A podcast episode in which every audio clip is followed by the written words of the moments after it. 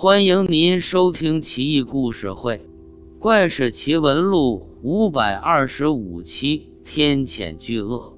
唐朝时，泉州城南有座山，山势陡峭，直插云霄。山下有个深潭，水深不可测，方圆十几亩。潭水中有鳄鱼出没，只要有行人经过，或者牛马饮水。都被巨鳄吞食，无一幸免。久而久之，潭边残骸尸骨累累，惨不忍睹。附近山民深受其害，好多人都扶老携幼，背井离乡。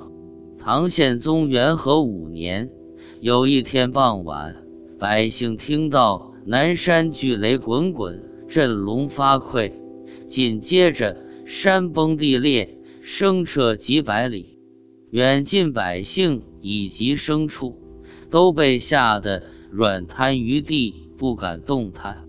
附近树木摇曳折断，甚至被连根拔起，房屋上的瓦片都颤抖着互相击打，汇成令人胆战心惊的敲击乐曲。从傍晚到半夜。持续几个小时方才消停。第二天一早，有胆大的人前往南山查探，只见山已经崩塌，百仞高的绝壁不见踪影，山下深潭被山石填平，潭水四溢，鳄鱼的鲜血尸体到处都是，残存的石壁上还刻着十九个蝌蚪纹。全郡有学问的人都来瞻仰拓印，研究半天也没认出是什么意思。鳄鱼既除，百姓欢欣鼓舞，迁居外地的人纷纷返乡，南山附近又成欣欣向荣之势。后来有位客人带着拓片来到洛阳，给韩愈观看，韩愈博学通达。